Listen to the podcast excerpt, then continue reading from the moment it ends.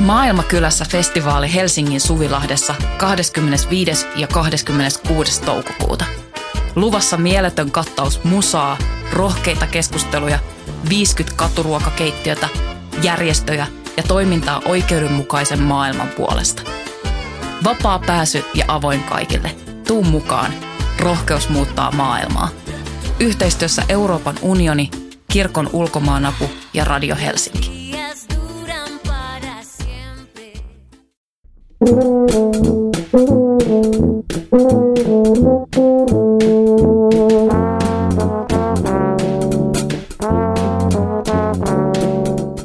Tervetuloa Teatteripolitiikkaa podcastin pariin. Tämä on jo 56. jakso tästä podcastista. Minä olen Voimalehden kustantaja ja toimittaja Tuomas Rantanen. Tänään on tarkoitus käsitellä ihmisen olemusta lajina ja suhdetta muihin lajeihin. Ja siinä virikeaineistona meillä on Espoon teatterissa esitettävä monitaiteinen esitystaideteos Neljän päivän läheisyys. Sen on kirjoittanut Pipsa Lonka ja tuotannosta vastaa Vauhausryhmä. Tämän päivän ensimmäinen vieraamme onkin teoksen kirjoittaja. Tervetuloa Pipsa. Kiitos. Miten itse kirjoittajana määrittelisit, että millaisesta teoksesta tässä on kyse? Joo.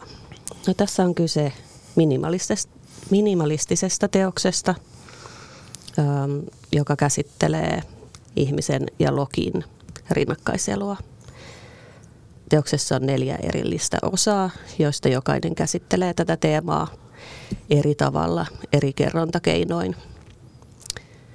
Ja jokaisen osan välissä kuulemme niin kuin yhden osan Kaija Saariahon säveltämästä Cloud Trio-kappaleesta, jotka sitten ovat osa tätä teoksen muotoa ja dramaturgiaa. Ja, ja, niin ja tosiaan tässä, sitä. tässä niin kuin ihmiset ja logit on rinnakkain ja ei mennyt vissi ihan pieleen, kun mä just ajattelin, että siinä on just ihmisen ja muiden lajien niin kuin kohtaamisesta kyse. Mm-hmm. Ja mulle tuli sitä katsoessani mieleen tämä toinen luontoesitys, joka oli 18 viruksessa osittain samanlaisella työryhmällä, palataan siihen vielä kohta, toteutettu esitys, jossa ehkä vielä konkreettisemmin yksittäisten kohtausten kautta kuvattiin just tätä ihmisten ja muiden lajien kohtaamista.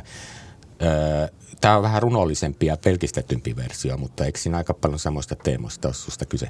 Ehdottomasti se on jatkumoa ja josta toinen luonto on mun mielestä tämmöinen, niin kuin, tämä on mulle semmoinen päänavaus, että ylipäänsä toislajiset eläimet voi tulla osaksi näytelmää ja näytelmän kautta osaksi näyttämöä. Niin se oli semmoinen tavallaan eka teos, jossa se on suuresti käsittelyssä. Se oli musta ihan mielettömän inspiroivaa siis just ajatus, että niin kuin yhtäkkiä näyttämöllä niin kuin, mm, tapa katsoa ihmistä ja muita lajeja. Voidaan katsoa muita lajeja samalla tavalla kuin ihmistä tai voiko ne muut lajit, miten ne ehkä esimerkiksi katsoo ihmistä. Siis tämän tyyppisiä ristivalotuksia, jotka oli musta niin kuin aika eka kertaa, että mulla on niin kuin ainakin niin kuin tota, oma maailmankuva laajeni siinä esityksessä. Toi on tosi olennainen asia se, että toislajiset katsovat meitä ihmisiä, koska se, me niin kuin unohdetaan se melkein aina. Ja se tulee ihan sieltä Deridaan eläin, joka, joka siis olen niin kuin hänen semmoisesta tosi kuuluisesta kohtauksesta, mitä se kuvaa siinä, että miten hän on kylpyhuoneessa ja tajuaa, että hänen kissansa katsoo häntä. Ja, ja. ja tämä on niin kuin vaan se ymmärrys, että meitä katsotaan ja me ei olla ainoastaan ne toimijat, jotka katsovat muita, niin se on tuon toisen luonnon, niin kuin oikeastaan me voisi sanoa, että se on sen päälause. Ja sitten se, mitä tavallaan suhteessa, mitä tässä neljän päivän läheisyydessä tapahtuu, on se, että, että jos toisessa luonnossa ne oli kuitenkin tavallaan ne on niin kuin yksittäisiä mm, ihmiseläimiä ja toisenlaisia eläimiä, joiden kohtaamisista oli kyse, niin sit tässä on niin kuin parvi ja lauma, että ihmislauma ja lokkiparvi, joita yritän katsoa niin kuin samalla tavalla tai tuoda heidät niin kuin tekstillisesti rinnakkain, niin että ne olisi samanlainen painoarvo ja myös se tapa, miten heitä katsotaan ja kuunnellaan, niin olisi yhteneväinen. Toi välittyy minusta selvästi ja kohta päästään meidän muutkin vieraat ääneen kertomaan siitä, miten tämä näyttämöllistetään. Mutta mun on pakko tuohon ajatukseen, miten eläimistä katsoo mua, niin yhtäkkiä tuli flashbackina muistikuva siitä toisen luonnon kohtauksesta, missä tämä nainen kertoo, että häntä ahdisti, miten, miten tota, ystävän koira oli nähnyt hänet masturboimassa. Mm-hmm. Ja sitten kun siinä yhtäkkiä niin kun nämä ajatukset häpeästä ja lajien välisestä suhteesta ja kaikesta niin kuin leikkaantuu hyvin yksinkertaisen niin kuin, niin kuin kohtaus asetelman kautta. Ja se oli mun mielestä niin kuin jotenkin äärimmäisen niin kuin inspiroiva ajatella, että e, minkä mm. takia, mistä se häpeä tulee ylipäänsä ja ajatellaan, miten niin kuin eläimet ja ihminen eläimenä niin kuin tarpeineen ja muuta sen sellaista. Ja sitten toinen eläin niin kuin jotenkin niin kuin katsoi moraalisesti närkästyneenä tätä asiaa. Se oli musta aika mainiota. Haluatko sanoa siitä jotain? No se on ihan suora se on se niin kuin leikkaus tai sen Derridan kohtauksen kanssa vuoropuhelussa. Se on niin kuin että se Derridan kohtaus sieltä niin kuin paistaa läpi. Kyllä. Tässä mä oon sitä vasten sen kirjoittanut.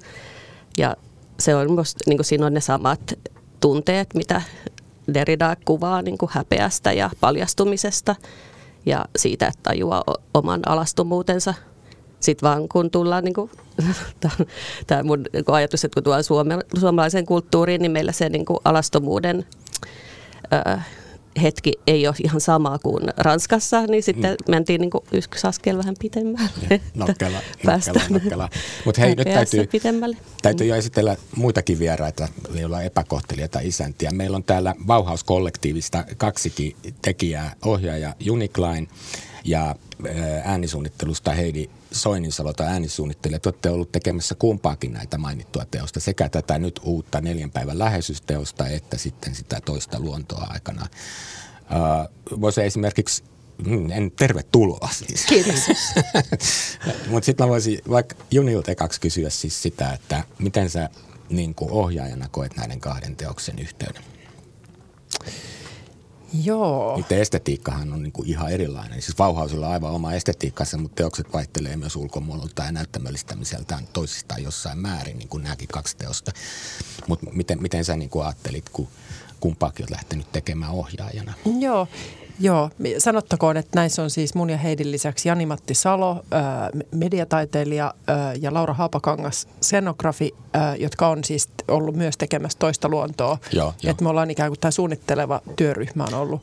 Tosi, tosi tärkeä, anteeksi kun mä unohdin sanoa ja sitten sen takia mä teet molemmat tänne pyysinkin, kun mä tiedän, että teette kollektiivista työtä ja niin, ehkä niin. epistä ottaa vaan pelkkä johtaja, johtaja pelkkä ohjaaja. Niin, no se ei ehkä anna niin kuin näistä prosesseista oikeaa kuvaa. Mä ajattelen, Kyllä. että näissä ikään kuin se mm. ää, audiovisuaalinen ajattelu on niin voimakkaasti kietoutunut ikään kuin ää, kaikki on ikään kuin sotkeentunut toisiinsa niin ää, syvästi, että se, mitä se tarkoittaa sille ohjaajuudelle, niin ää, muuttuu väistämättä myös.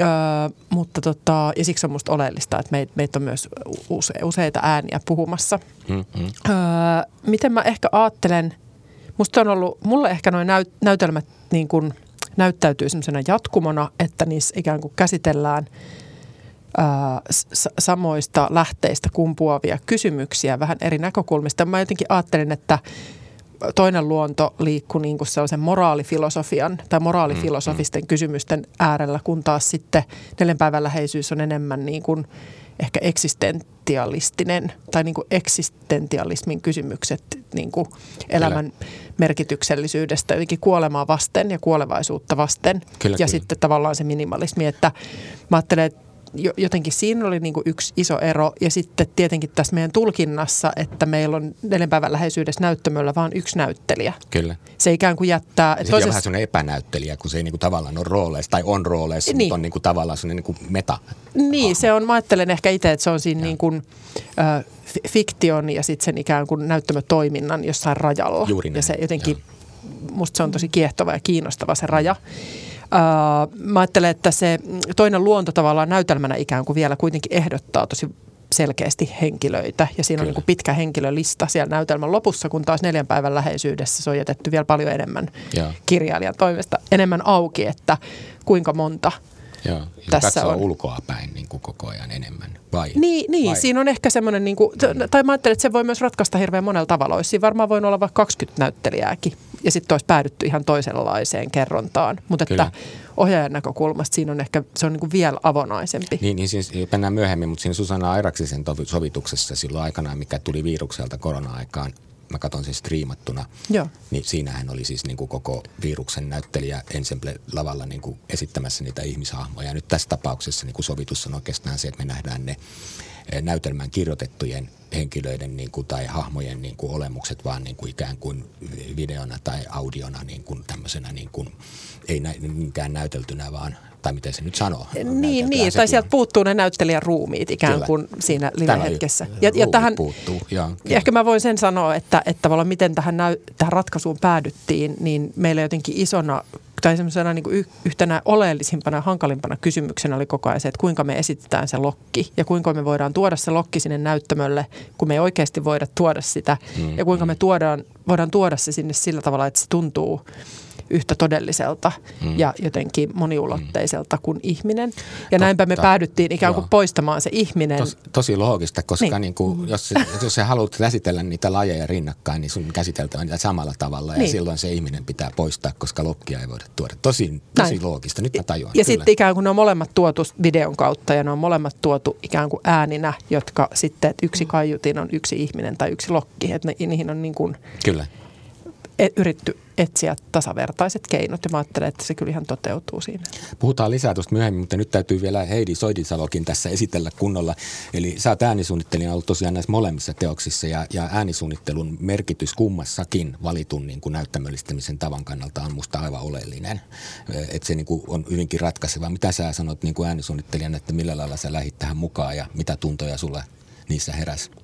No No, mä jotenkin ajattelen, että no itse asiassa pitää ehkä sanoa vielä tästä kreditoinnista, että, että esimerkiksi tämä neljän päivän läheisyys, niin meillähän on merkitty niin, että ohjaussuunnittelu ja esitysdramaturgia on, on mun ja Janin ja Jani Mati ja Lauran ja Kyllä. Junin tekemä, mm. että tässä on ikään kuin tämä tontti Jep. jako ehkä vähän häilyy.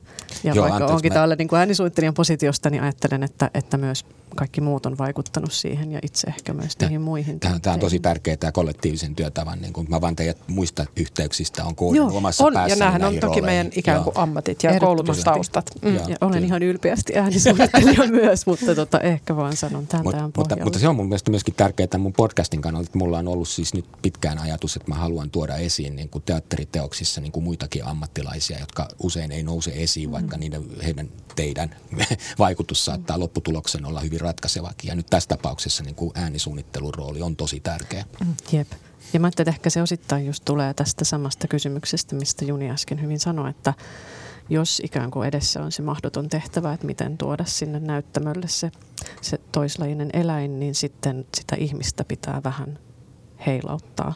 Ja tässä meidän ehkä molemmissa esityksissä yksi kysymys on ollut se, että miten vähän sheikata sitä teatterin keskipisteessä pitkään ollutta asiaa, että siellä yleensä on se näyttelijä, joka puhuu sitä näytelmäkirjailijan tekstiä. Ja tämä on niin kuin ikään kuin se mm, mm. ytimessä oleva tapahtuma.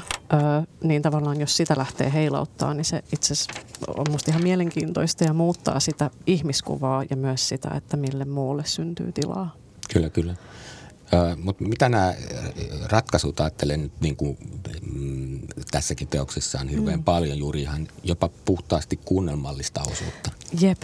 No siinä edellisessä teoksessa toisessa luonnossa, niin siinähän me ikään kuin vietiin näyttelijöiltä ääni ja kasvot. Että siinä on ikään kuin näyttelijöillä on semmoinen onko se nyt lateksia se naamari, semmoinen kumimaski naamalla, ja. jolloin ne ilmeet ikään kuin pelkistyy ja se ilmaisu siirtyy enemmän kehoon ja semmoiseen gestiikkoon. Ja sitten he ikään kuin, no huulisynkkäs tai näytteli valmiiksi nauhoitettujen äänien kanssa ja ne äänet oli valittu No osin sillä perusteella, että pappia esitti pappi, lasta esitti lapsi, rikasta miestä esitti rikas mies. ja sitten siellä oli muutamia ammattinäyttelijöitä, koska jotkut monologit tuntuivat sen verran haastavilta, että tuntuu, että niihin yeah. tarvitaan se niin kuin ilmaisullinen osuus. Mutta se, näyt, se niin kuin näyttelijäruumis syntyy ikään kuin siinä esityksessä sitä kautta, että tämä ennalta nauhoitettu ääni ja tämä gestiikka jotenkin kohtaa ja muodostaa tämmöisen hybridikehon. Se, se on aivan mahtavaa. Mä muistan, mä ekan kerran törmäsin tähän teidän juttuun jo silloin siinä Wunderkinderissä, mikä oli mm-hmm. teatteri 90 astetta esitys, missä, missä tota, mä katsoin, että mitä ihmettä tuolla tapahtuu. Siis tää, ja sitä samaa tekniikkaa käytitte sitten myös siinä kansallisteatterin tota, Sapiens-esityksessä, mutta silloin eka kertaa, kun mä näin sen, kun se kertoi just työelämässä vieraantumisesta ja niillä oli ne maskit ja sitten näyttelijä Parka joutuu niin kuin, paitsi gestiikallaan, niin silmät näkyy. Mm. Silmät on niin kuin kauhistuneet ja sitten suu niin kuin sille mutrussa siellä naamarin alla. Ja se oli musta niin kuin aivan mahtavaa. Kirjoitin siitä jonkun arvion, missä totesin, että nyt on kyllä äänisuunnittelija joutunut aika hommiin. No se, on, se on kyllä sellaista, että aina jälkikäteen miettii, että miksi mut, tähän lähdin. Mutta mut, tota, mut molemmissa no. töissä, siis nyt näissä siis siinä, myös siinä tota Wunderkinderissä ja nyt sitten tässä toisessa luonnossa, niin mun mielestä se valittu metodiikka kuvaa hirveän vahvasti. Siinä on semmoinen hyvin vahva vieraannuttava mm. elementti. Edellisessä se oli yhteiskunnallista ja työelämän vieraantumista ja tässä niin kuin lajivieraantumista, mm. mutta niin kuin kummassakin se mun mielestä palvelee hirveän hyvin sitä näytelmän niin kuin pohjatekstiä. E, eli yhtäkkiä me katsotaan ihmisyyttä eri tavalla, kun me ei nähdä siellä näyttelijää, joka esittää ihmistä, vaan me nähdään niin kuin mitä mä sanoisin, representaatio, representaatio. Onko mä jotenkin... Niin mä ajattelen, että se on ikään kuin... Sanoa Pipsa kanssa, oletteko samaa mieltä? Joo, mä ajattelen, että se ikään kuin representoiminen tulee jotenkin vielä enemmän näkyviin. Mm, mm. Se ikään kuin, että miten se rakentuu. Hmm. niin se, se tulee näkyville. Ja koko ja ajan ajatellaan, että me katsotaan ihmisen kuvaa, me ei niin. ihmistä. Vai? Niin, tai jotain osaa mm. tai, tai jotain rakennelmaa, joka esittää Joo. ihmistä. Mm. Joo. Ja sitten niin kuin äänisuunnittelulla on luotu niin kuin aika pitkälti sitten niiden karaktäärien ne tarinat, joihin sitten näyttelijät, raukat joutuvat siellä jotenkin sopeutumaan. Pakko sanoa tähän, että osa näyttelijöistä kyllä ihan tosi paljon piti, on pitänyt tästä Joo, totta kai. metodista. Ja, ja täytyy sanoa, että, että jos katsoo siis Suomen ulkopuolella, niin tämmöistä samanlaista te- tekniikkaa mm. tai samantyyppisiä kokeiluja on ollut esimerkiksi Susan Kennedyllä ja Vegard Wingellä, jotka on myös käyttänyt tätä, että yhdistetään ikään kuin nauhoitettu ääni ja se näyttelijän keho. Että se on niin kuin sy- syntynyt useassa pisteessä vähän samanaikaisesti mm, se tarve tehdä jotain tällaista. Varmasti sitä on ja ylipäänsä naamarin näyttelemistä eri niin, puolilla. Kyllä. Mutta, mutta niin kuin mulle se oli niin kuin siinä muodossa, kun te sen teitte, niin eka kerta silloin siinä Wunderkinderissä ja sitten toisessa luonnossa. Meidän itse asiassa ihan ensimmäinen kokeilu vuodelta 2012 teatteriviruksesta, Play Alternative-niminen. Aha, yes. Se tehtiin aika lyhyessä ajassa, mutta tota, se oli meidän ensimmäinen playback-juttu. Puhutaan siitä äänisuunnittelusta vielä lisää, mutta tässä välissä mä voisin Pipsalta kysyä, että mitä sä ajattelit, kun sä kirjoitat tuota mm. tekstiä, niin, niin sitten kun yhtäkkiä tässä tapauksessa eka kerta vissiin heidän kanssaan, Bauhausen kanssa, niin oli se toinen, toisen, mm. toinen luonto. Ja sitten kun tämä sitten näyttämöllistämisen metodiikka tuli esiin, niin mitä sä tuumasit siitä? Mä olin nähnyt sen Wunderkinderin, niin mä pystyin, et onneksi olin nähnyt sen, mä tiesin mistä te puhutte. Ja kun mä en nyt muista kumman kanssa, mä puhuin teistä, Heidi vai Juunin, että, että toinen luonto voitaisiin tehdä sillä samalla, niin mä siis innostuin siitä tosi paljon. Musta se niin kuin, tukee sitä ää, siis niin, näytelmän eetosta tosi hienosti. Että mulla olisi siihen niin kuin, todellakaan vastaan sanomista, ja kun, mitä Heidi jo tuossa sanoi siitä ihmisen paikan heilauttamisesta, niin mm, mm. se on niin kuin, se ei ole niin yksinkertaista, koska me ollaan tosi kiinnostuneita ja koko näytelmä traditio pohjaa siihen, että katsomme ihmisiä ja kuuntelemme ihmisiä. Ja ihminen on kiinnostava, ei siinä niin tarvitse mihinkään niin kuin, päästä pois, mutta ehkä siitä, että miten tehdä tilaa niin kuin muille lajeille. Niin sitten nämä kaksi valittua tapaa on ollut ihan valtavan upeita. Hmm. Mitä sä Heidi sanot sitten siihen just, mitä tuossa edellä oli puhetta, että näiden kahden näytelmän niin kuin ehkä ero saattaa olla se, että siinä ensimmäisessä käsiteltiin kuitenkin niin kuin jotenkin eettis-filosofis manifestoivammin sitä asiaa ja sitten tässä jälkimmäisessä jotenkin niin kuin vaan asettamalla lajit rinnakkain, niin jää vielä enemmän niin kuin katsojan mietittäväksi. Joo, tai ehkä tässä, ne niin kuin, tässä jotenkin pyritään kuvaamaan vaikka tasa-arvoisella tavalla sitä ihmisten kieltä ja lokkien kieltä. Mm, että sen mm. voi nähdä niin kuin joko – ymmärrettävänä puheena tai puheensorinana, vähän mm. siitä perspektiivistä riippuen, mutta siellä on niin kuin kaksi kohtausta, jos mä ajattelen, että, että ne pitäisi pystyä näyttäytyy jotenkin yhtä tärkeinä ja itse asiassa aika samanlaisina. Joo, niin se ehkä aiheutti vielä semmoisia lisähaasteita. Että tota. Kun tämä on vähän tämmöinen niin esteettis-runollinen tämä koko työ, niin mä en usko, mm. että se on mm. mikään juonipaljastus, jos niin kuin sille, niin. tai jonkun teatterikokemusta täydellisesti nujertavaa, jos mä niin kuin avaan, että niin kuin tässä tosiaan on niin kuin kaksi rinnakkaista kohtausta, josta toisessa kuuluu niin kuin ihmisten purinaa ja juttelua, niin kuin yksittäisiä lauseita keskustelusta, kukin puhe omasta kaiuttimestaan ja sitten toisessa kohtauksessa taas niin kuin lokit, lokit puhuvat niin kuin lokit puhuvat ja, ja tota, vastaavalla tavalla.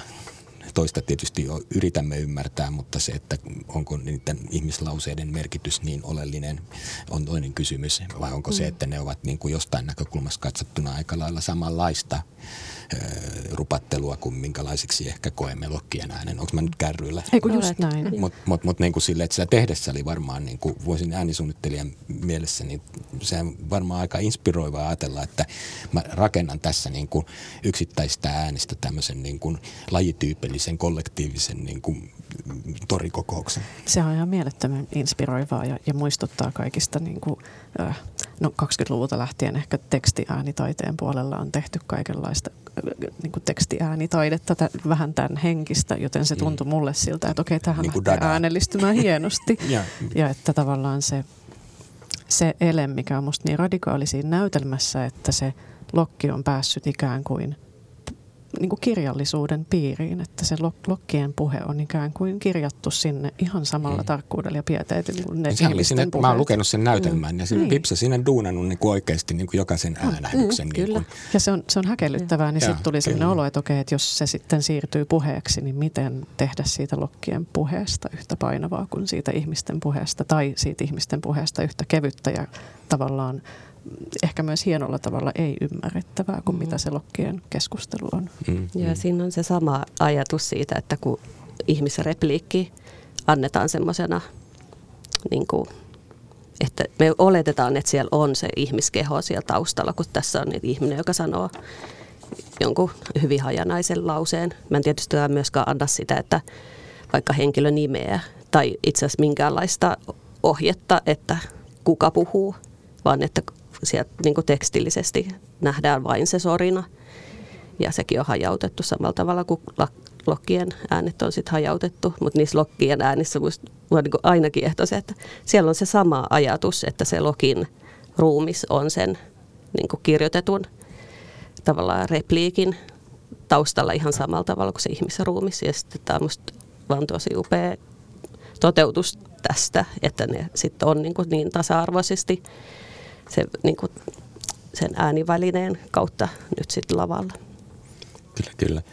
Tuossa tausta-aineistossa mainitaan Marina Abramovitsin, joka on siis legendaarinen performance-taiteilija, jonka teoksia on tallennettu aika paljon videoille. Semmoinen työ kuin Cleaning the Mirror, missä hän pesee ihmisen luurankoa.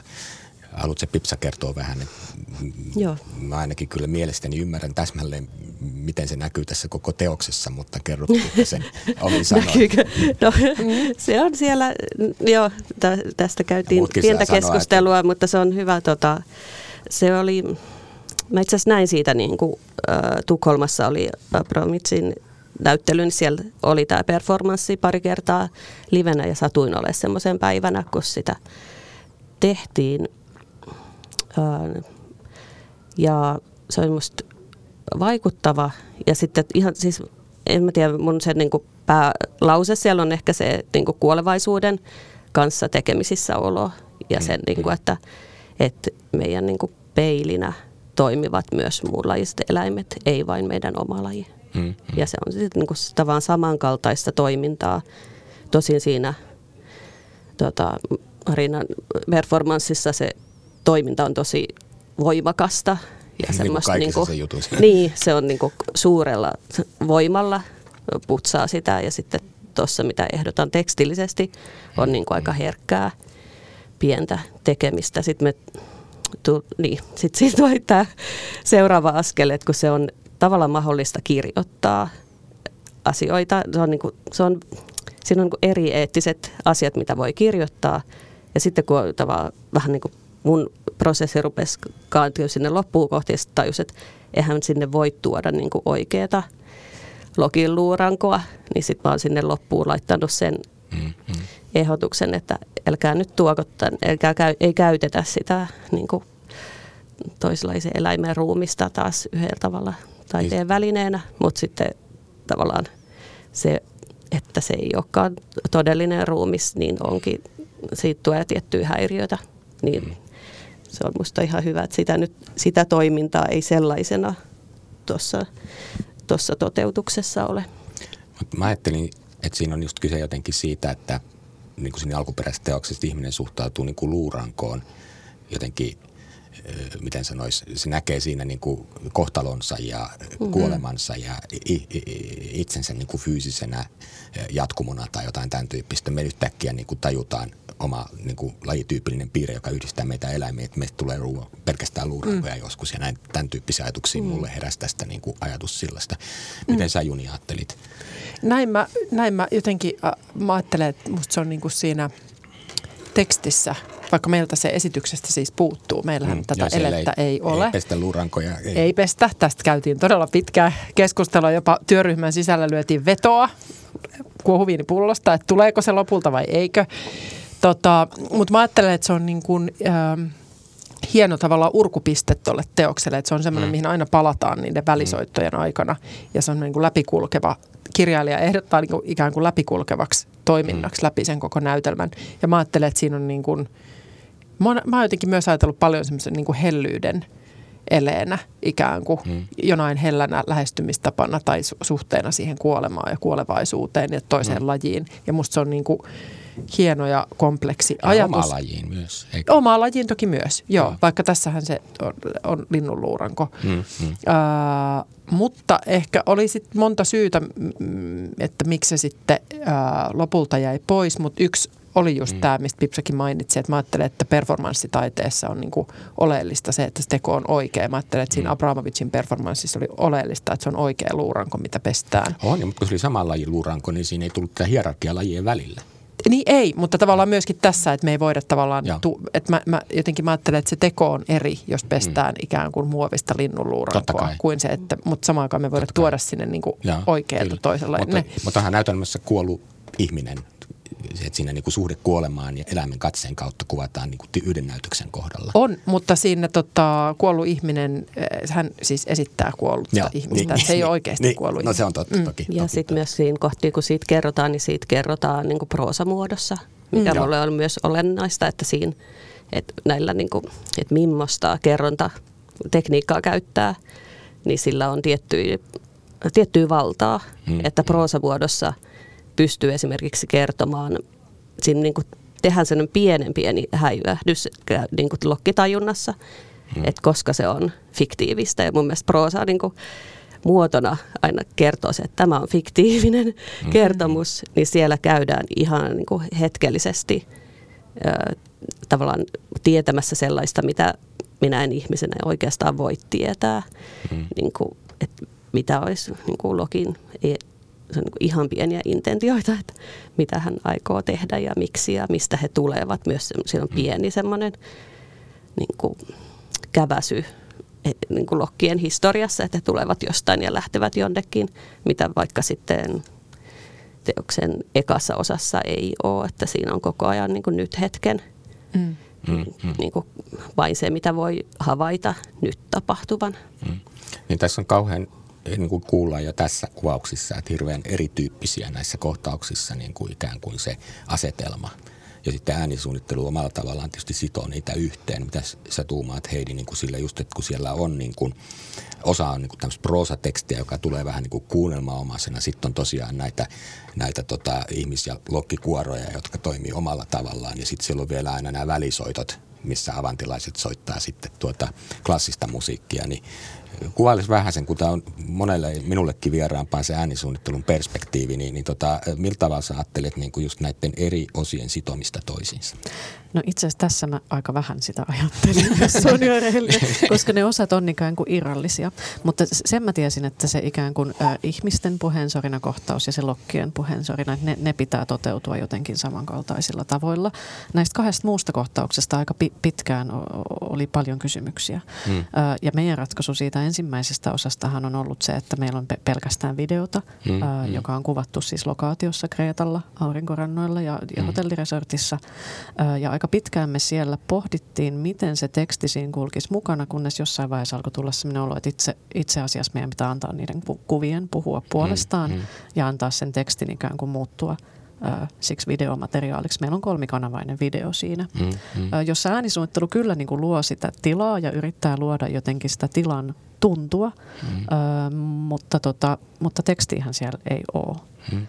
Mä, mä kun tunsin sen tekstin, kun mä olin nähnyt sen Airaksisen edellisen version sinne virusteatteriin, niin niin, niin tota, mä niin kuin hain koko ajan niitä tekstin paloja sieltä muisti, muististani, mutta en niin kuin löytänyt. Sitten mä ajattelin, että tässä varmaan on kyse jotenkin siitä, että ajatus onkin, että me katsellaan niin kuin sitä ihmisten puuhailua niin kuin vähän niin kuin mitä ihmiset tekevät tyyppisen niin kuin, niin kuin Richard Scar peria- periaatteessa. Mm. tuolla nyt on niin kuin hotellirespa ja tälleen se ihmiset menee. Sitten kun sä katsot sitä niin kuin, lajityypillisen käyttäytymisen kuvana, niin siinä tulee jonkinlaisia niin kuin konnotaatiot lähtee lentämään. Näin, näin mä sitä niin kuin itse mm. ajattelin. Just näin. Että olisi niitä ihmisparvia ja niitä ihmisyksilöitä ja niitä lokkiparvia ja niitä mm. lokkiyksilöitä.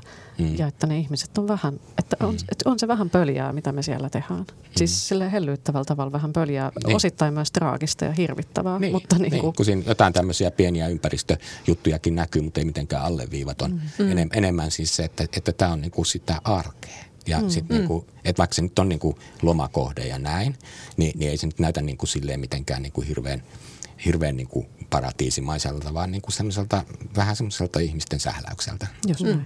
Ja siinä ne äänet on itse asiassa paljon myös niitä lokaationauhoituksia sieltä ja. paikan päältä, että Joo, on yritetty sitä. myös tuoda se paikka ja ne kohteet mm. sieltä niin kuin tänne sen äänen avulla. Mm.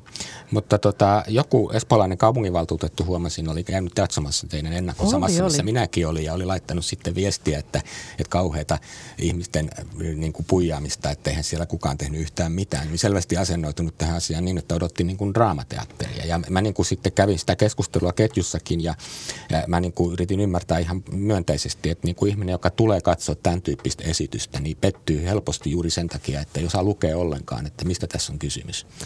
Mitä te tuumailette tämmöisestä? No ehkä mä voin sen sanoa, että mä itse oivalsin aika viime metreillä, että tässä esityksessä se katsojan vastaanoton tapa aika monessa kohtauksessa on itse semmoisen kuuntelemisen kautta. Mm. Öö, ja se kuunteleminen ei meille itse asiassa teatterin perinteessä ole mitenkään se kaikkein vahvin niin kuin aistimuoto, mm. mitä me käytetään. Ja se voi olla raskasta ja se voi olla haastavaa, että jos ei ole tottunut ikään kuin sen kuuntelun kautta vastaanottamaan niitä, niitä näyttämön tapahtumia, niin se ei välttämättä ole miellyttävää. Joo, sen takia mä just ajattelin, että äänisuunnittelun tehtävä oli tässä teoksessa, on mm. erityisen painokas just sen takia, että niin kuin meidän pitää yrittää kuulla niitä sävyjä ja ää, toki näyttämön, koko näyttämöllistämisen kuvat leikkaa niihin, mutta ne ei kerro yksinään oikeastaan kumpikaan ihan loppuun asti näitä asioita. Ja kuvan ja äänen suhde on niin kuin manipuloitu tai se on niin kuin poikkeuksellinen verrattuna mm. näyttämöteoksiin yleensä. Niin, onhan tuossa aika radikaali muoto, siis mm. että se on teatteria yhä, mutta onhan se niin kuin radikaali monella mm. tavalla, että mm. mitä siellä, mitä tulemme katsomaan. Mutta samaan aikaan mä ajattelen, että se on myös niin kuin helppoa katsottavaa tietyllä tavalla, jos mm. siihen ehkä just tämä, että ne oletukset voi laittaa sivuun, että mitä siellä, mitä näyt, näyttämön, näyttämöllä pitää olla ja mitä siellä pitää toimia, että se on myös tavallaan haaste siihen sen havaitsemisen ja katsomisen rauhoittumiseen. Mm. Ja sitten kun sitä ei pysty ennakoimaan, ja se on musta niin kuin tässä esityksessä musta ihanaa se, että en pysty niin kuin juonellisesti menee eteenpäin, mitä mm. yleensä mm. niin kuin mm. draamateatterissa pystyy menee. Ja on vähän sille aina mm. eri kohdassa kuin mitä itse asiassa se, mitä näyttämällä nähdään, niin kuin tapahtuu. Niin tuossa ja ehkä myös toisessa luonnossa olisi sitä samaa, koska ne on niin kuin episodi, mm. mm. episodimuotoisia, niin oli vaikeaa tietää, että mikä on seuraava episodi näin niin kuin on tätä hassua tietty kirjailijana sanoa, että on vaikea tietää, koska jollain tavalla mä tiedän, mitä seuraavaksi tapahtuu, mutta kun mm. ei kumpikaan rakennu juonellisesti mm. ja semmoiseen niin henkilökaarien varaan, mm. niin sitten se semmoinen, tavallaan jo se, että pakotetaan olemaan nyt hetkessä ilman sitä ennakointia, on itsessänsä vähän haasteellista. Niin se, mä ajattelen, että se liittyy siihen, että esitys ikään kuin vaihtaa kerronnan keinoja niin monta mm. kertaa jokaisessa mm. osassa, niin se on mm. tosi yllättävää. Vaikka se sanotaan ihan alussa ääneen ja vaikka se on tuotu monessa kohtaa esiin, niin se silti mm. Mm. ikään kuin tulee yllätyksenä. Ja sitten jo välillä mietin kyllä sitä, että se on musta kiinnostavaa, että minkä takia meillä on teatterissa niin voimakas ikään kuin tarve ymmärtää, niin kuin, mm. totta kai mä ajattelin, että jotain pitää aina ymmärtää, mutta että että semmoista mä ajattelen, että ehkä kuvataiteessa ja musiikissa ja tanssissakin me suostutaan paljon enemmän Kyllä, vastaanottaa. abstraktimpaa ilmaisua. Niin, ja jotenkin mm. abstraktimpaan niin kuin vastaanoton tapaan tai Joo, suostutaan kyllä. siihen, että asiat vaan tuntuu. Ää, joo, mutta teatterissa se varmaan liittyy siihen juonen ja niihin he- henkilöiden ja kaikkeen tähän, mutta... Mm. Ja meidän joo. draamateatterin niin kuin traditio on niin vahva, että meillähän nyt nimenomaan just esitystaiteen kentältä nyt vasta viime aikoina niin kuin on erityisesti haastetta. Aina on haastettu tietysti niin kuin avantgarden puolella, mutta niin kuin nyt esitystaidepainotteisia teoksia tulee myös niin kuin laitosteattereiden näyttämölle, niin kuin esimerkiksi teidän toimesta. Niin, niin. silloin siinä niin kuin on niin kuin toisenlainen niin kuin moodi, että opetetaan ja haetaan toisenlaista teatterin katsomisen tapaa myös, eikö mm. vaan? Niinpä. Mä ehkä itse ajattelen, että tämä on tämmöinen ikuisuuskysymys, mutta, mutta mä ehkä itse ajattelen, että draama ei ole sama asia kuin teatteri, vaan draama on vain yksi teatterin laji hmm. tai yksi, yksi mahdollinen tapa tehdä teatteria, vaikka se onkin todella dominoiva hmm. edelleen ja tällä hetkellä, mutta, mutta siinä mielessä mä jotenkin ajattelen ehkä itse tekeväni teatteria tosi usein, en ehkä mm. ihan aina, mutta usein ja pyrin niin kuin tavallaan laajentamaan sitä, että mitä kaikkea se teatteri voi olla. Mä ajattelen samalla tavalla, sanon mm. ehkä väärin, mutta niin kuin nyt kun on hirveän voimakkaasti niin kuin esitystaidekenttä järjestäytynyt ja haluaa käyttää käsitettä esitystaide osoittaakseen niin kuin erillisyyttä, mä ymmärrän senkin, mutta niin kuin loppusummaan mun mielestä kaikki on teatteria. Niin. Operaakin mukaan lukien ja ylipäänsä siis, että mä niin kuin ajattelen, että kysymys on vain juttu, että mikä on niin kuin kirjoitetun tekstin ja sitten muiden teatteriin liittyvien ilmaisulajien niin kuin suhde toisiinsa. Mm. Niin kyllä meille ainakin on ollut tärkeää niin kuin pysyä siellä teatterin kentällä ja pysyä sen teatterin ongelman, jos sitä nyt ongelmaksi voi kutsua, niin sen parissa ja mm. yrittää ikään kuin mm. olla luisumatta sinne, että taisi jotain muuta, että taisi vaikka sen teatterin ulkopuolella, koska tavallaan nimenomaan sen, näiden kysymysten tuominen sinne teatterin keskiöön tuntuu oleelliselta. Mm. Niin, ehkä just sen takia, että teatterissa on e- Euroopasta ja läntisissä traditioissa niin pitkään nimenomaan se ikään kuin puhuva ihmissubjekti mm, ollut mm. sen kaiken keskiössä. Niin sitten ikään kuin mm. se, sen horjuttaminen tuntuu niin kuin mielekkäältä mm. ehkä just siinä kontekstissa. Ja tässähän se palvelee ihan koko, koko tekstin niin kuin pohjimmaista ideaa, niin kuin todettiin oikeastaan aikaisemminkin, että kun halutaan niin kuin, ö, vatkata ja hämmentää sitä meidän tapaa katsoa ihmistä – niin meidän pitää tietenkin niin kuin problematisoida se näyttämön keskiössä oleva ihminen. Mm. Ja, ja silloin päädytään mm. just tämän tyyppisiin ratkaisuihin, että se ei ole mitenkään tekotaiteellista, mm. tarkoituksellista e, niin kuin, muotorikkomista, vaan tässä tapauksessa on, niin kuin palvelee nähdäkseni ihan teoksen sisältöä, mitä meitä Todella, todella paljon. Ihan tuossa, mistä sanoin siitä tilan antamisesta, että se oli niin kuin jo niin kuin kirjoittamisen hetken suuri haaste. Koko ajan tuntuu siltä, että tänne pitää tehdä tilaa – niille lokeille. Ja vähen, sit se tarkoittaa sitä, että vähentää sitä ihmistä myöskin. Niin kuin, että, että en, laita, en halua häntä pois sieltä, mutta että jotta siellä olisi niin kuin joku paikka ja tila tulla, hmm. niin se on niin kuin hyvin konkreettistakin se niin kuin tilan tekeminen. Ja sitten mä ajattelin, että tuossa näyttämöllä, niin se on, se on tosi konkreettinen asia, että siellä ei niitä näytteleviä ihmiskehoja ole oikeastaan läsnä, niin sitten tälle kaikelle muulle tulee. Ja mä ajattelin, että sieltä näyttämölle tulee tosi aktiivinen rooli, mm. että siellä tapahtuu niin paljon ja se on tosi mm. tiheä se itse näyttämö niin kuin konkreettisena ja paikkana. Mm. Mä ajattelen, että ehkä tässä Laura Haapakankaan lavastus äh, on ikään kuin semmoista nerokas siinä, että se on, se on niin paljon, kaunis. Se on kaunis, mutta se ikään kuin tekee myös sen näyttävön näkyväksi. Se mm. ikään kuin tekee se tekee mahdolliseksi nähdä sen, että se näyttämö on tyhjä. Mm. Se, se, että jos me oltaisiin vaan sinne black boxiin alettu mm. tuomaan niitä kaiuttimia, niin se olisi ollut eri asia kuin Totta se, että kai. meillä on ikään kuin rakennettu tosi iso näyttämö, jossa onkin ja ei olekaan niitä ihmisiä, niin se on niin kuin tavallaan eri, se on ihan eri teko. Se on hämmentävä kohtaus se, missä se katsotaan sitä huonetta ylhäältä päin ja sitten mm. yhtäkkiä se huone viedään, niin kuin, yhtäkkiä meille näytetään myös lavasteen rajat, kun se viedään sinne taaksepäin. Mm. Hesarissa Marja näki siinä vielä jonkun krematorionkin. Sitä mä en kyllä itse tunnistanut ennen kuin mä luin sen Marja jutun, mutta sitten mä ajattelin, että niinhän se onkin. Että kyllä siinä niin kuin sekin ajatus on, että kaikki kama viedään jonnekin poltettavaksi. Mm, se oli mullekin todella uusi asia ajatus, mutta niin voi nähdä. Mutta se oli, mä pääsen sanoa sen sen takia, kun musta oli hurjaa, kun puhu, liikutaan tämän tyyppisessä niin kuin aika mielikuvin mm. varustetussa niin kuin esitysilmansulajissa, niin, niin, niin tota, ammattikatsojat, me, meikäläisetkin niin kuin näkee siellä niin kuin kaikenlaisia asioita, mitä tekijät ei ehkä itse välttämättä ajatelleet, mutta ne on ne siellä silti, jos ne siellä näyttäytyy olevan. Todellakin, se on kyllä mä, Marja sanoi sen, niin mä ajattelin, että noihan se oli. Niin. Et se oli musta niinku metkaa kyllä ja, ja kertoo teoksen niinku rikkaudesta. Mm. Ää, mä voisin kysyä teiltä vielä erikseen kaikilta kolmelta, vaikka kirjailijalta ensin, että niinku, ää, mistä niinku näyttämöllistä ratkaisusta, mikä miellytti sua kirjoittajana erityisen paljon, että joku sun niinku kuningasidea oli saatu sinne niinku jollakin lailla näyttämöllistettyä tavalla, joka niinku kosketti sua itseäsi erityisen paljon? Tai oliko vielä keksitty jotain sellaista, mitä sä et ollut sinne laittanut? Siellä on paljon kaikkea, mitä en ole laittanut. Mä siitä kaikesta tosi tyytyväinen ja iloinen. Siis vaikka just mistä ehkä tässä vähän puhuttiin, että koko ekan osan ratkaisu on niin kuin vapaa. Ja se, sieltä tulee paljon asioita, mitä teksti ei ehdota, mutta silti mä ajattelen, että se on niin kuin tekstin hengessä tosi tarkka. Hmm. Ja sitten sinne tulee kuvia, mitä en ole niin kuin nähnyt.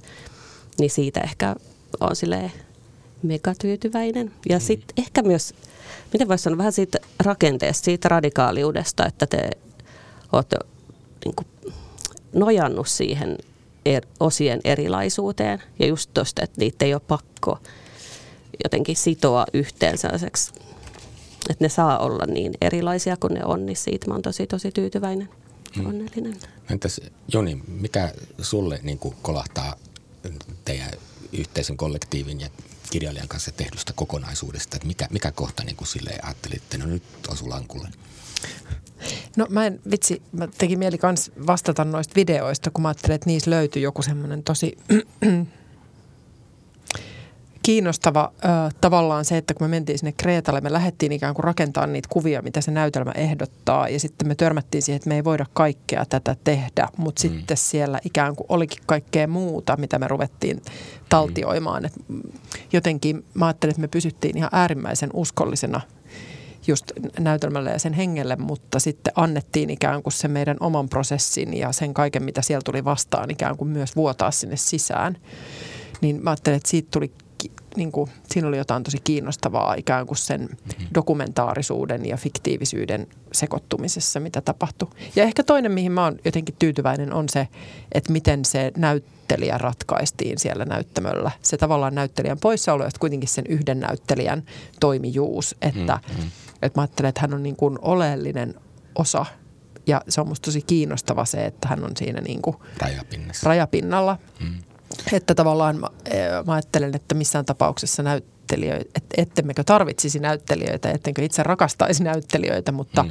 mä ajattelen, että joo, mä pidän siitä, että mit, miten se näyttelijä tässä, mm. tässä teoksessa on asettunut.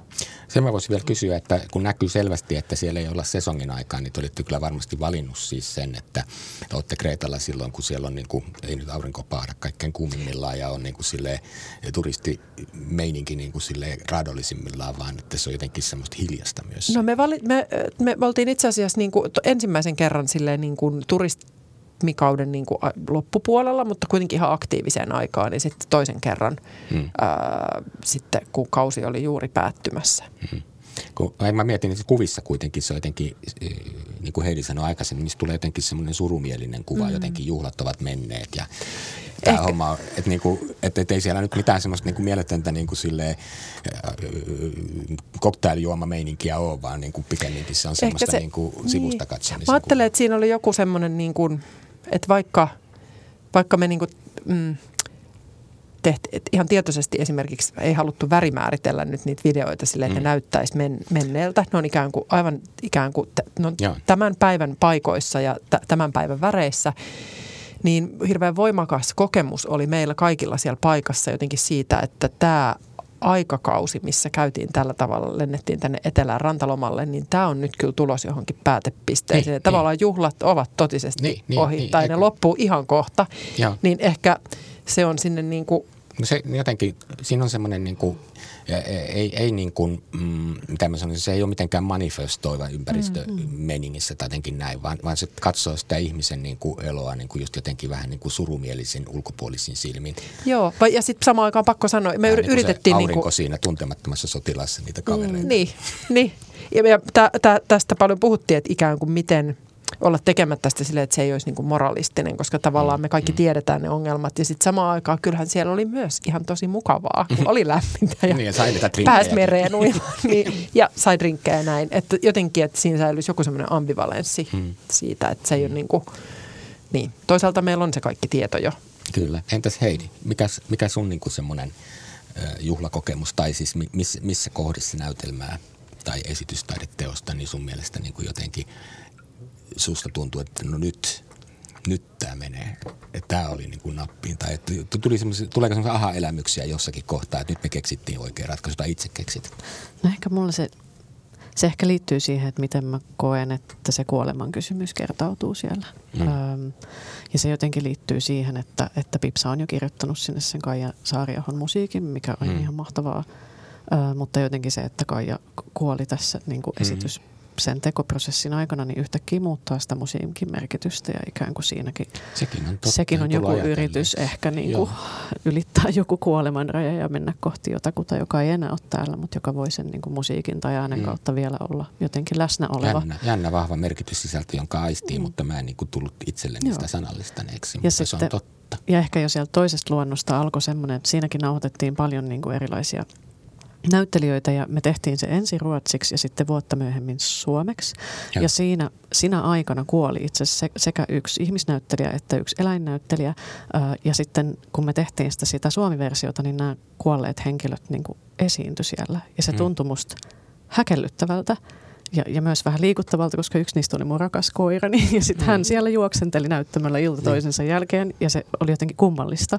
Mm. Ja nyt ehkä ihan viikko pari sitten yksi mun kollega oli katsoa läpimenoa Tatu Nenonen ja hän viisaasti laittoi mulle vielä jälkikäteen viestiä, että hän jäi miettimään Edisonia ja sitä fon-autografiasta ensimmäistä nauhoittavaa mm. ä, mekaanista välinettä jota Edison ajatteli, että voisi käyttää siihen, että tallennettaisiin niin kuolevien ihmisten ääniä, jotta ne jäisi jotenkin olemaan.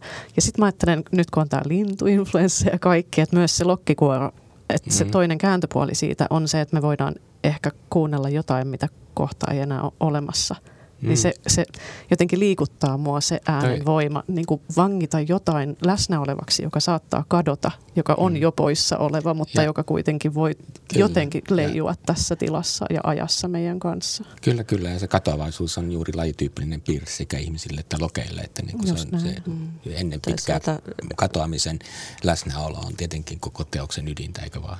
Kyllä, ja siis lokithan on Suomessakin suuri osa varantuneita, että se on mm. ihan todellista, vaikka se ei niin kuin kauppatorilla tunnu siltä mm. välttämättä. Mutta, joo, kun se vie sen jätskin, niin se, siinä hetkessä ei ajattele, että niin kuin, niin. Kyllä. Ne ovat jo lajina vaarantuneita, mm. kyllä. suurin osa. Kyllä, kyllä. Ö, mä voisin tässä vielä vähän kysellä teidän taustaa siltä osin, että kun olette kuitenkin kunnianhimoisia ja taitavia oman alanne tekijöitä, että miten te olette päätynyt tälle alalle? Kerro sä Pipsa vaikka, että miten susta tuli näytelmäkirjailija? Ei tarvitse kertoa ihan koko tarinaa, mm, mutta niin kuin, noin muutamalla lauseella, että missä kohtaa tämä niin kuin uravalinta tuli niin kuin ikään kuin ratkaistua? No sehän, en mä tiedä voiko sitä koskaan sanoa, että se on ratkaistu ehkä nyt vasta niin, että kun tämä tuntuu täältä niin kuin tekijäpositiasta kuitenkin aina semmoiselta niin rimpuilulta ja kamppailulta, että saako tehdä vielä seuraava ja saako siihen rahoituksia ja saako joku sen tehtyä näyttämölle. Ja, niin se ei tunnu semmoiselta, että se on jotenkin ratke, ratkaistu loppu, lopullisesti, vaan se on semmoista mm. kamppailua kuitenkin, mutta mä oon niin kuin teini-iässä tajunnut, että on sellainen ää, ammatti kuin dramaturgi. Itse asiassa se on vielä ensin tullut siitä, että, että on näitä romaaneja ja joku sovittaa ne näyttämölle. Mm. Ja se on ehkä ollut semmoinen, vähän niin kuin, että mä vähän uskalsin ajatella, että toi olisi ihanaa tehdä jotain tuollaista. Ja niin, se, niin, se on niin kuin tullut se mm. haave ja sitten se on niin kuin siitä muotoutunut siihen tavalla haaveeksi, että voisi kirjoittaa itse teatterille tai siis näytelmiä. Ja, ja. sitten niin sit se olisi sitä rimpuilua, että mm. saako niitä tehdä ja pääseekö teatterikouluun ja ei päässyt moneen kertaan. Ja sitten se on niin kuin semmoista ja sitten ehkä myös se semmoinen, että en mä niin kuin keksinyt mitään muutakaan. niin, no, sitten. Dramaturgia sinänsä on niin kiinnostava. Kerran haastatteli Johannes Ekholmia sen esikoskirjan tiimoilta. Johannes on se, joka kirjoitti sen Wunderkinderin tekstin käsittääkseni. Niin kysyin, että kun sä oot graafinen suunnittelija, niin mistä nyt keksit tämän dramaturgian? Niin sitten se vastasi siihen, että se on oikeastaan ihan sama asia, että pannaan niin kuin isoja ja pieniä palikoita pitää panna niin kuin yhteen johonkin pieneen tilaan. Se oli musta aika hauskasti sanottu. Mä en tiedä, tuntuuko tämä pipsa ollenkaan pätevältä niin kuin dramaturgin mm. työnkuvana. Voi olla, että mä muistan sen väärin, anteeksi Johannes, jos näin, no. mutta se nauratti mua, kun se kertoi sen. Niin, en varmaan käyttäisi, niin kuin siis totta kai tuntuu ihan mahdolliselta kuvata sitä noin, öö, niin mun ehkä sille just ei, en koe sitä ehkä noin niin kuin graafisena ja mm. visuaalisena, vaan ehkä enempi silleen, just vaikka musiikin muodot on mulle niin kuin, oleellisia inspiraation lähteitä, että minkälaisia muotoja voi ylipäänsä ajatella mm, ää, mm. teksteille, niin sitten monesti katon sinne suuntaan. Mutta kaikki työt ei ole ihan samasta puusta veistettyjä, että nyt ihan samaan aikaan itse asiassa kaupunginteatterissa, Helsingin kaupunginteatterissa menee Monika Fagerholmin romaanin perustuva Kuka tappoi Bambin, mm. joka kertoo niin kuin hyvin pärjäävistä perheistä tulevista teinipojista, jotka syyllistyy joukkoraiskaukseen ö, oman ikänsä tyttöjä kohtaan. Aika erilainen aihe kuin tämä nämä näytelmät, mitä tänään on puhuttu, mutta että ilmeisesti sun niin kuin, niin kuin työstelet hirveän erityyppisiäkin materiaaleja, ymmärsin tästä. Niin, se on musta, niin, se on musta miellyttävää saada olla montaa ja sitten toi dramatisoijan työ on mahdollisuus olla sellaisen kielen ja sellaisen maailman kanssa tekemisissä, mitä ei niin kuin itse loisi mm. tai ei pystyisi tai ei katoa maailmaa sieltä suunnasta. Mutta siinä on jotain tunnistettavaa ja sellaista, miten voisi sanoa, että minkä kanssa haluaa sen puoli vuotta olla tekemisissä. Ja sitten se on myös siis, se on niin, se on tosi eri prosessi se, että on se olemassa oleva materiaali ja sitten sieltä mm. valitsee ja karsii ja etsii sitä näytelmää, joka sen romaanin sisällä voisi olla. Kyllä, kyllä. Niin se on myös miten voisi sanoa, mm, ei sitä nyt ehkä ihan levoksi pitäisi kutsua, mutta mä koen sen myös semmoisen niin taukona mm, siitä jotenkin oman tekstin etsimisistä. Just sitä, että kun se ei on niin kuin to, ode, olemassa olevan kanssa tekemisissä, saa olla sille olemassa olevan kanssa tekemisissä, eikä sen, niin kuin, mitä sitten oman työ, työskentely on sitä niin kuin jotenkin tyhjyyteen katsomista ja kat, sitä kasaamista, että mitä sieltä niin kuin kasaantuu ja niin kuin sitä, ensin sitä materiaalia niin kuin kyllä, kyllä. jotenkin katsoo, niin se on näin. Ja sitten totta kai siihen tulee niin kuin ne käytännön kysymykset, mitkä en jaksa puhua siitä. Mutta mut mennään muihin. Juni, mikä sun tausta on siinä suhteessa, että miten sä niin kuin, oot keksinyt aikanaan ryhtyä niin kuin esittävän taiteen tekijäksi?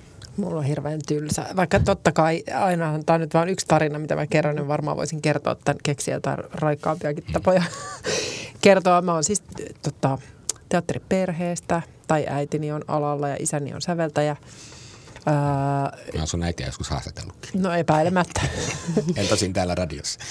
Tota, joo, ähm, että teatteri sinänsä on ollut mulle ihan tuttu paikka. Öö, varmaan kuitenkin mulle oli niinku oleellista, että mä vähän puolivahingossa ajauduin ylioppilasteatteriin näyttelemään Aune Kallisen esityksessä vuonna 2000. Hmm. Ja si- siitä olin niinku todella aktiivinen ylioppilasteatterilainen pari vuotta ja hainkin näyttelijäpuolelle, kunnes Aune sanoi, että ehkä kannattaisi miettiä tuota ohjaamista, että olisiko se ehkä enemmän sun juttu. Ja näinpä sinne sitten hain. Ja... Hän noit ohjaajalle koko ajan niin paljon neuvoja, että sä ajattelit, että ehkä, mä en tiedä. projekti.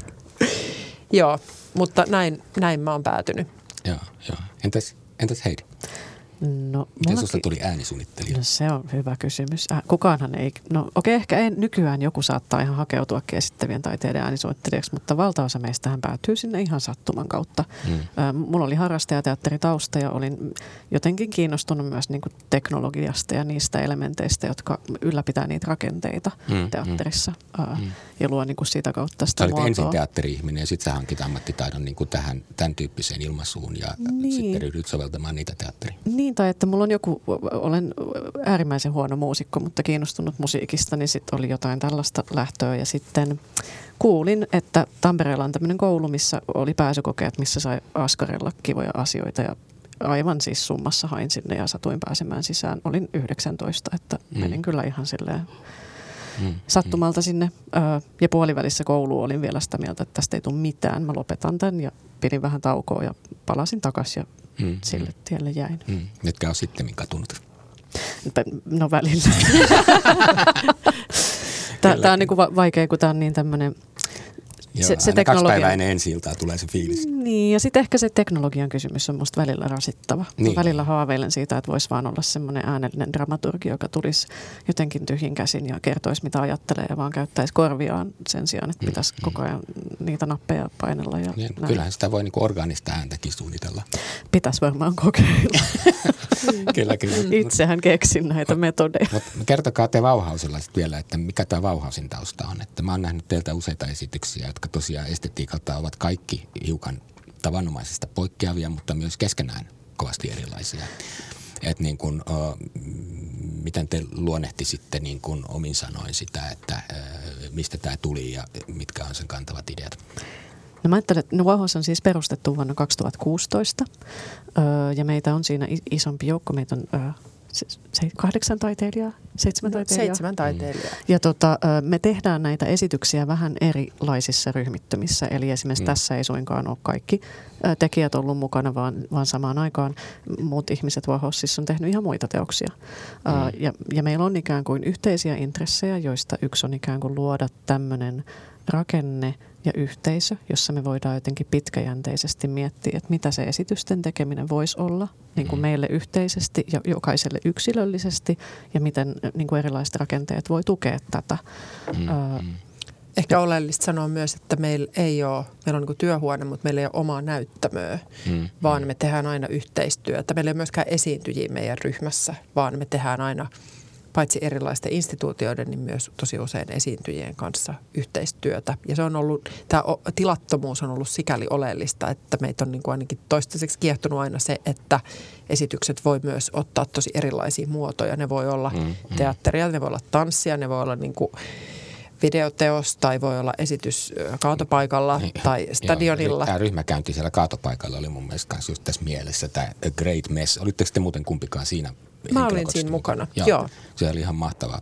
Pakko vaan sanoa, siellä oli sen tyyppisiä kohtauksia esimerkiksi, missä kauhakuormaajat äh, tanssii balettia ja kaivaa maan alta sitten ihmisen jätteitä. Ja siinäkin oli aika paljon tämmöistä niin kuin, eh, eh, lajin eh, olemukseen katsomista mun mielestä. Niin, se oli kyllä. perheyhtäläinen jossain määrin myös tämän, tänään puheena olleen esityksen kanssa. Joo, kyllä mä ajattelen, että ei nämä niin kuin, hyvin, hyvin niin kuin kyllä niin kuin temaattisesti samojen kysymysten ympärillä usein mm. pyörii. Mm. Niin meillä on ehkä ollut semmoinen niin erilaista, no se ihmisen, ihmislajin kysymys on niin kuin yksi, mutta myös tavallaan se niin kuin verkosto, missä se ihminen toimii, minkälaiset materiaalit ja ympäristöt ikään kuin kytkeytyy meihin. Et monissa meidän esityksissä, vaikka semmoisessa esityksessä kuin Flashdance, niin siinä mm. on siis kolme tanssia, mutta ne on semmoisen valtavan ison mustan jätessäkin sisällä, että ne ei oikeastaan näy ollenkaan. Ja se jätesäkki on ikään kuin siinä pääosassa sen teoksen valon kanssa. Kyllä, kyllä. Ja että, että me jotenkin operoidaan ehkä välillä tällaista aika materiaalisten ulottuvuuksien kanssa. Joo, siinä kanssa mietitään niin kuin Mä näin sen Rakveressä silloin. Mm. Sinä tai Jarkko jompikumpi järkkäs mulle piletin sinne silloin. Okei, okay. mä en ollut siellä, se. mutta joo, se oli mut Siinäkin mun mielestä on kysymys aika paljon, siinä me yritetään hahmottaa, katsoa ja yrittää niinku oivaltaa, että montako niitä on. Että kyllä tuolla niinku ihmiset jotenkin mm. hahmot niinku, niinku erottuu jollain tavalla, mutta niinku, tosiasiassa se on niinku semmoinen jotenkin väli-ihminen.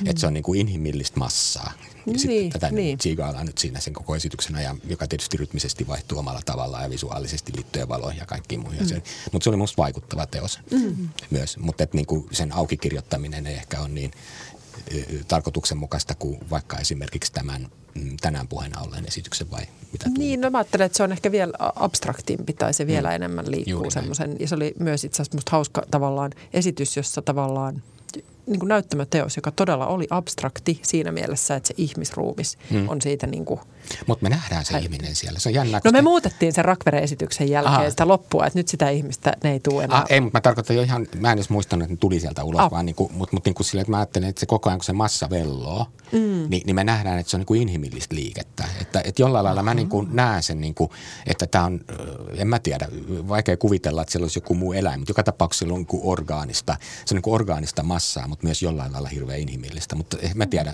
tämä on niin kuin vähän katsojan silmässä tämä kauneus vai mitä mm. tuumat? Se, se, se on kauheata, jos siellä olisi joku muu eläin niin, no se kuin ihmiseläin. Se olisi hirveä. Ja se teos kertoo Norsu. yleensä tosi paljon katsojista, mm. koska ihmiset näkee siinä hyvin eri asioita. Mm. Se on ollut itse asiassa tosi kiva aina kuulla näitä mm. tulkintoja, koska tota, no, ne vaihtelee aika ei, paljon. Ei mitään eläintä ei voisi kouluttaa niin kuin sille heiluttelemaan itsensä tällä lailla, niin kuin, että se tosiaan niin kuin, niin kuin tota, selkeästi nekin, mulle se kertoo jotenkin semmoisesta niin kuin, uh, ihmismassasta jollakin lailla tai jotain, mm. en tiedä.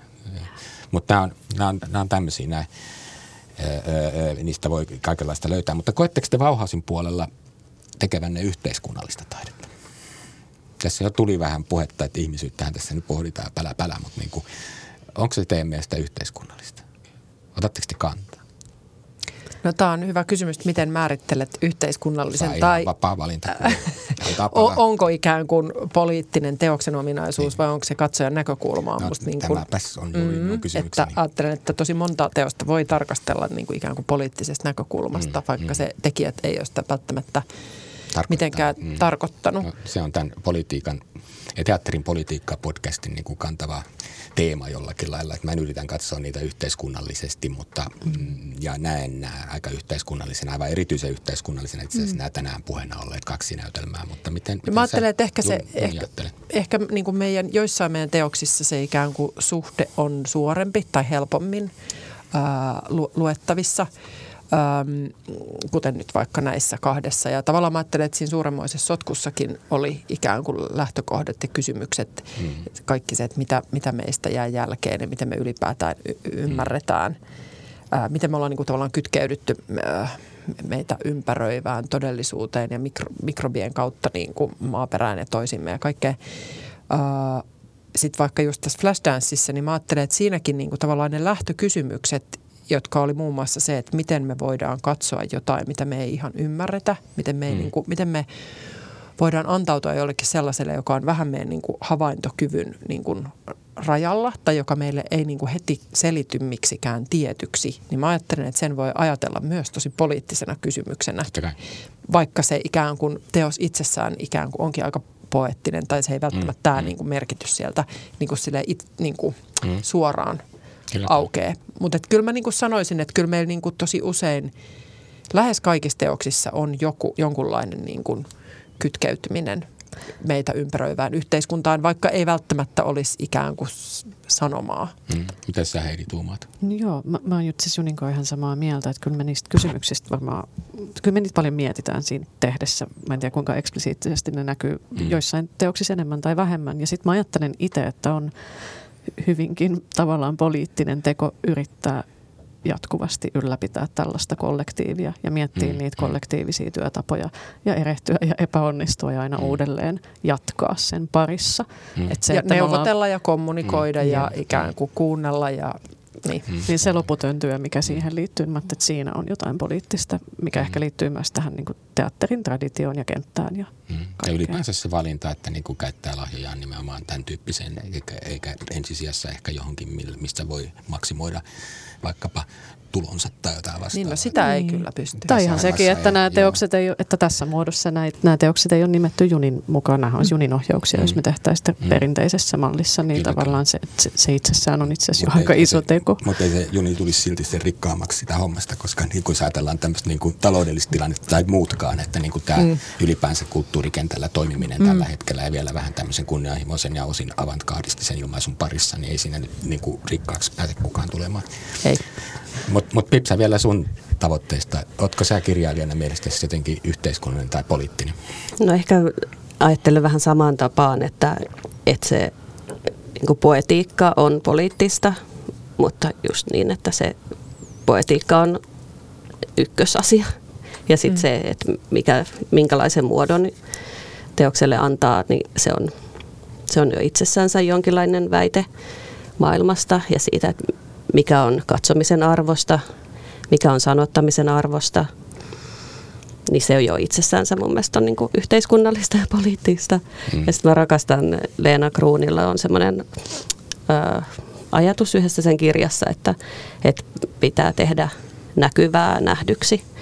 Niin se on ollut mulla varsinkin tässä neljän päivän läheisyydessä semmoinen mm, mm. yksi motto, että ei, että mun mielestä siinä ei niin tavoitella näkymätöntä, mm, mm. vaan että se, mikä on meidän niin tosi lähellä, kuten vaikka lokki, tulisi näkyväksi mm. ja kuuluvaksi. Ja mä oon ollut aina niin tyytyväinen, kun ihmiset tulee ja sanoo, että kuulin ja näin lokit tarkemmin. Mm. Se on ihanaa. Nyt mulla on vielä tämä kliseinen loppukysymys. Mm, kaikki aina rakastaa tätä kysymystä. Mikä on taiteen merkitys? Kuka haluaa antaa ensimmäisen vastauksen tähän kysymykseen? Mihin taidetta tarvitaan? Tehdä näkyvää nähdyksi. Se, siitä hyvä tuli siinä. Haluatko Juni taidetta? Mm, a, a, a, tai... Mihinkä taidetta tarvitaan?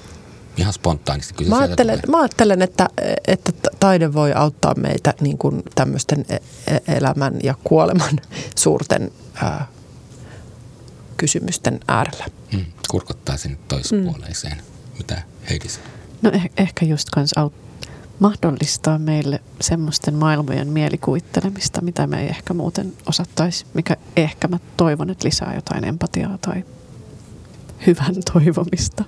Hienoa. Tähän onkin hyvä päättää. Tämä on siis Teatterin politiikkaa podcast, jota julkaisee Voimalehti. Minä olen Voimatoimittaja Tuomas Rantanen ja tänään ohjelmassa vieraana ovat olleet näytelmäkirjailija Pipsa Lonka, ohjaaja Juni Klein ja äänisuunnittelija Heidi Soidinsalo. Kiitos vieraille. Kiitos. Kiitos. Ja kiitos yleisölle seuraavaan kertaan. Kiitos. Thank you.